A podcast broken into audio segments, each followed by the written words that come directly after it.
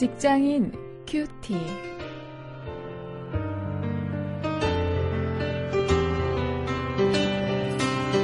여러분 안녕하십니까? 유월 십일일 오늘도 여러분과 함께 말씀을 묵상할 저는 직장사역연구소의 원용일입니다.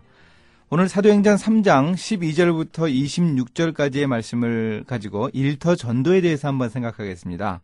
복음 증거 이렇게 하라, 이런 제목으로 함께 말씀을 묵상하십니다.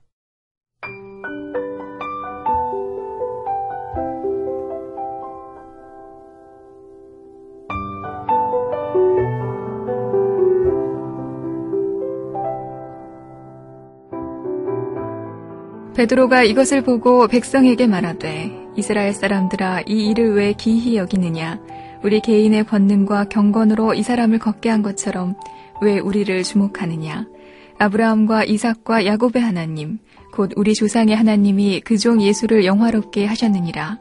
너희가 저를 넘겨주고 빌라도가 놓아주기로 결단한 것을 너희가 그 앞에서 부인하였으니, 너희가 거룩하고 의로운 자를 부인하고 도리어 살인한 사람을 놓아주기를 구하여 생명의 주를 죽였도다. 그러나 하나님이 죽은 자 가운데서 살리셨으니 우리가 이 일에 증인이로라. 그 이름을 믿음으로 그 이름이 너희 보고 아는 이 사람을 성하게 하였나니, 예수로 말미암아 난 믿음이 너희 모든 사람 앞에서 이같이 완전히 낫게 하였느니라. 형제들아, 너희가 알지 못하여서 그리하였으며 너희 관원들도 그리한 줄 아노라. 그러나 하나님이 모든 선지자의 입을 의탁하사 자기의 그리스도의 해받으실 일을 미리 알게 하신 것을 이와 같이 이루셨느니라. 그러므로 너희가 회개하고 돌이켜 너희 죄 없이 함을 받으라. 이같이 하면 유쾌하게 되는 날이 주 앞으로부터 이를 것이요, 또 주께서 너희를 위하여 예정하신 그리스도 곧 예수를 보내시리니, 하나님이 영원 전부터 거룩한 선지자의 입을 의탁하여 말씀하신 바 만유를 회복하실 때까지는 하늘이 마땅히 그를 받아들이라. 모세가 말하되, 주 하나님이 너희를 위하여 너희 형제 가운데서 나 같은 선지자 하나를 세울 것이니 너희가 무엇이든지 그 모든 말씀을 들을 것이라. 누구든지 그 선지자의 말을 듣지 아니하는 자는 백성 중에서 멸망받으리라 하였고, 또한 사무엘 때부터 오므로 말한 모든 선지자도 이때를 가리켜 말하였느니라. 너희는 선지자들의 자손이요, 또 하나님이 너희 조상으로 더불어 세우신 언약의 자손이라. 아브라함에 이르시기를 땅 위의 모든 족속이 너의 씨를 인하여 복을 받으리라 하셨으니, 하나님이 그 종을 세워 복 주시려고 너희에게 먼저 보내사 너희로 하여금 돌이켜 각각 그 악함을 버리게 하셨느니라.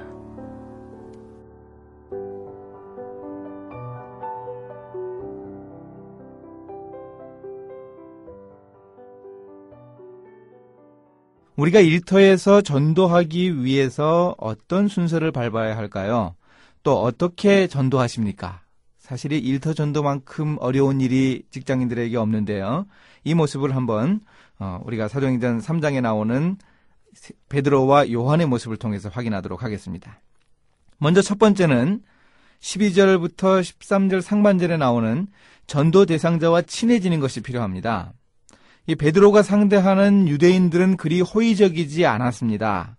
그런데 그들에게 베드로가 먼저 말했습니다. 십이절에서 그러지요. 이스라엘 사람들아, 그럽니다.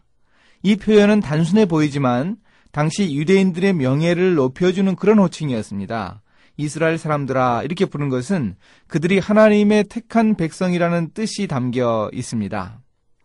또 베드로가 아브라함과 이삭과 야곱의 하나님, 곧 우리 조상의 하나님이라, 이렇게 십삼절에서 이야기하고 있는데 이것도 참 중요합니다.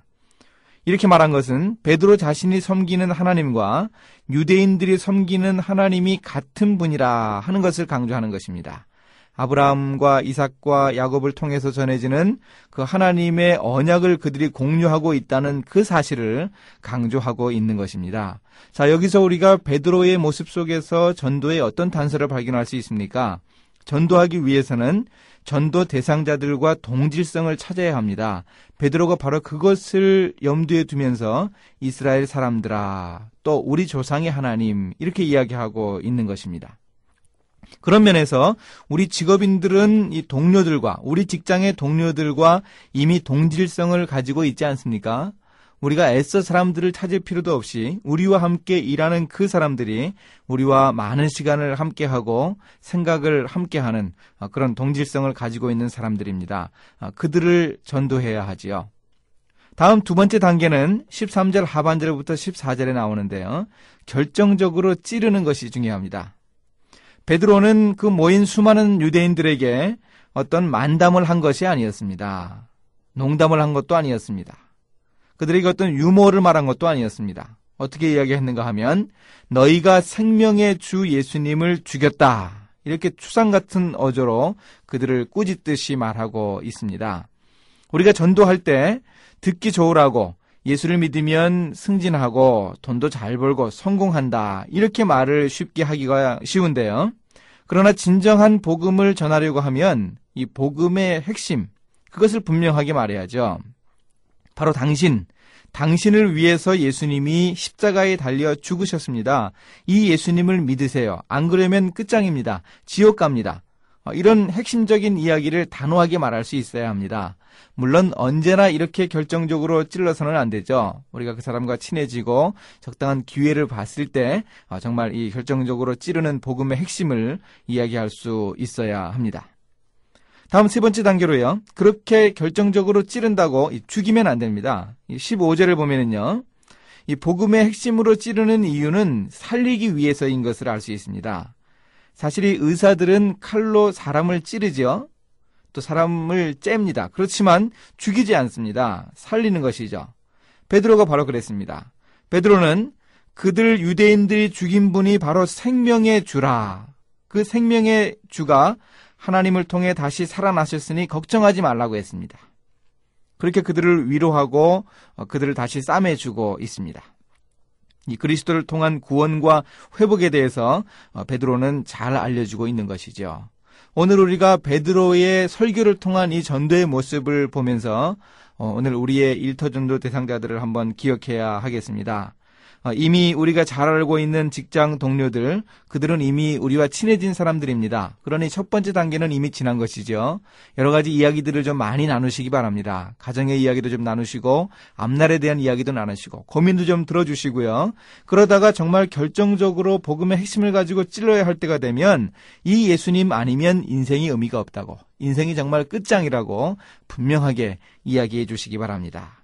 또 그렇게 한다고 그 사람이 정말 절망하게 해서는 안 되고요. 그 사람을 다시 살리는 그런 복음의 그 핵심을, 회복을 분명하게 말해줄 수 있어야 하겠습니다. 이제 함께 기도하시겠습니다.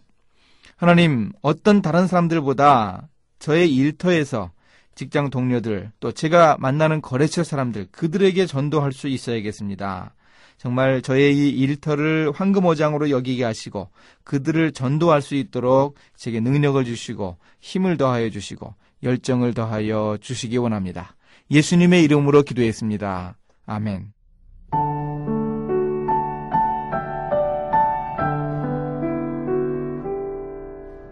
최근에 우리나라에도 소개된 알파쿠스 전도법은 복음에 대해서는 우호적이지만 교회에 가기를 싫어하는 주위 사람들을 초대해서 함께 식사를 하며 전도하는 프로그램입니다. 영국에서 시작된 이 전도법을 통해서 교회가 지루하고 성경은 자신과 상관없다고 생각하던 사람들이 복음을 받아들인다고 해요. 이러한 관계 전도의 한 방법을 우리가 베드로의 전도법에서 확인할 수 있습니다.